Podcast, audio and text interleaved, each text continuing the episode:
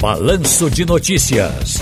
Tá no seu direito. Mas vamos deixar o telefone no gancho, sem problema, eu vou aqui me virando, tá bom? Agora 4h54, você pode ligar 3421-3148, pode ligar também para o nosso WhatsApp 991478520, está aqui o painel interativo também já à sua disposição no www.radiojornal.com.br. Hoje eu estou com o doutor João Bosco de Albuquerque Silva. Como vai, doutor João? Tudo bem, querido? Tudo bem, Ciro. Feliz ano novo para você, feliz ano novo para todos os ouvintes da Rádio Jornal do Comédio. Paz e saúde para todo mundo, Ciro. Se Deus quiser. Olha, eu tenho um monte de perguntas, agora o telefone está chamando, as pessoas estão mandando perguntas sobre a situação do como é que chama, rapaz? A prova de vida. Eu sei que não é a sua área, mas eu sei que o senhor pode nos dar uma luz aqui, a gente vai quebrando lança, tá bom? Tudo bem. Se eu souber, para mim vai ser um prazer.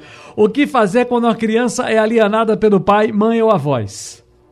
Ciro, esse é um problemão que acontece nos dias de hoje, principalmente uma questão dessa de pandemia, de gripes, e quando um pai não quer que a mãe conviva com o filho, a mãe não quer que o filho conviva com o pai, ou os avós não gostam do pai ou não gostam da mãe, e começa a botar dificuldade, começa a criar situações com mentiras, colocando mentiras na cabecinha da criança. Olha, seu pai não veio lhe buscar, seu pai não gosta de você, por conta da gripe você não vai ver, eu me mudei, eu não informei meu endereço, e começa a criar uma situação que realmente é péssima para essa criança, porque ela passa a ser alienada.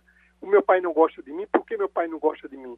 O seu pai não veio lhe buscar, você está todo prontinho aí, seu pai não veio lhe buscar. Muitas vezes a mãe diz para o pai, não venha buscar, que ela não quer ir hoje com você. E a criança espera, e aí cria uma situação péssima, Ciro. Isso acontece muito, essas crianças sofrem com essas alienações, porque elas não sabem que tudo isso está sendo uma jogada, seja do pai, seja da mãe, seja dos avós, de quem ali convive com a criança, para afastar o pai ou afastar a mãe, enfim, afastar essa criança da convivência familiar. Isso é péssimo.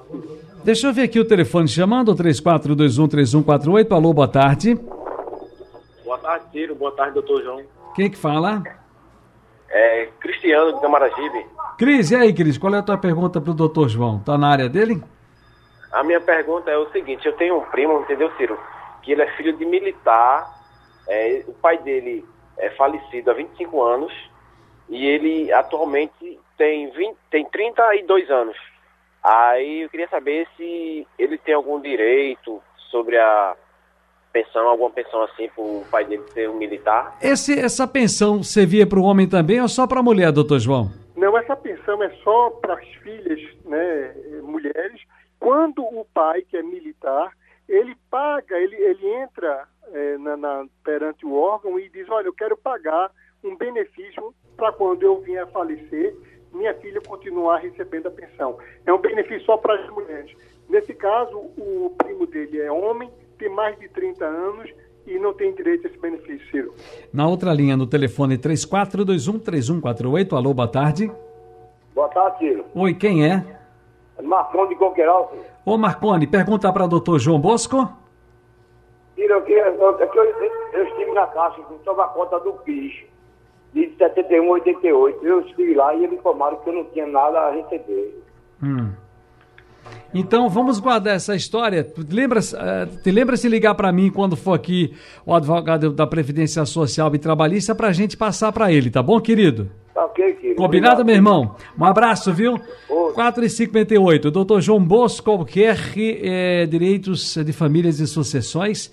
Deixa eu ir na outra linha, 3421-3148. Alô, boa tarde. Boa tarde, tudo bem? Tá muito longe, quem é? É, Cavalcante de Rio Doce. Ô, Cavalcante, pergunta para o doutor João? É assim, uma observação que eu queria fazer ao doutor João, referente ao militar que ele falou agora. Se o rapaz que ele for deficiente de qualquer espécie, ele não tem direito? Aí já é outra coisa. Aí existe uma incapacidade. Qualquer pessoa, filho incapaz, sim tem direito, seja homem ou seja mulher. A pergunta foi, meu primo, ele tem 30 e poucos anos, não tinha nenhuma deficiência. E ele não recebe. Sem deficiência, ele não tem direito. Com deficiência, sim. Qualquer filho com deficiência tem direito. Ah, entendi. Aqui tem o... O que está com o nosso WhatsApp?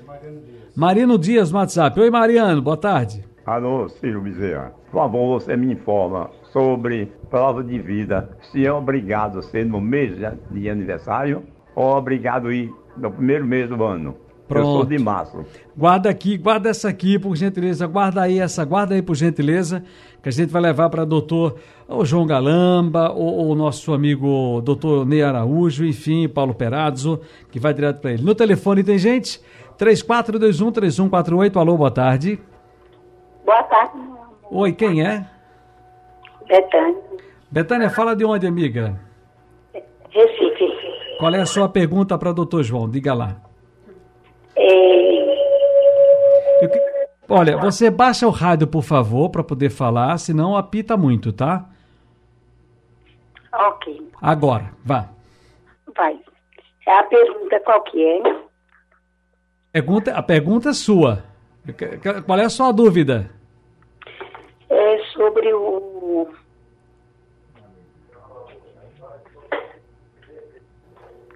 Ela está perguntando para alguém. É isso? Oi? Betânia, a pessoa está fazendo a pergunta para você, não pode falar? Eu vou deixar. A Betânia caiu. Deixa aí aqui, portanto, nessa pergunta que eu tenho aqui também, que nos mandaram aqui pelo nosso e-mail. Quais as medidas judiciais a serem adotadas para o alienador quando ele perde a guarda do filho?